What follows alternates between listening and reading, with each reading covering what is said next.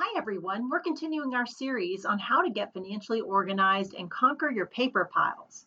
We've covered what you can shred and what you need to hold on to. Today, we're covering how to store the papers you need to keep. When it comes to storing the financial paperwork you keep, both short term and longer term, it's helpful to have a system and a process you can easily follow. Otherwise, your paper stacks will start to grow again before you know it. The simpler and more convenient, the better. You might be tempted to designate a corner in the basement or the back of a closet, but these options are not best suited for the task. Plan to store your papers somewhere you can access them easily in a welcoming space where you won't mind spending time checking your figures against electronic records, putting files away, and shredding unneeded documents. An accordion file folder or small file cabinet should do the trick, considering you will be keeping far less paperwork than people needed to keep in the past. Avoid using binders, fasteners, or anything else that will slow down the filing process.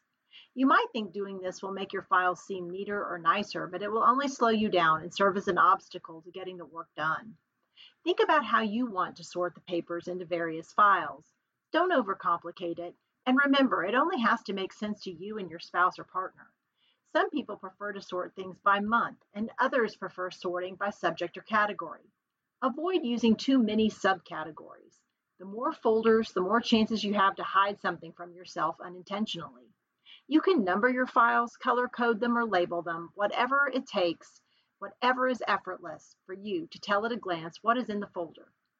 For your most important documents, such as birth certificates, marriage certificates, stock certificates, deeds, wills, and insurance policies, you may want to store them in a fireproof safe or safety deposit box.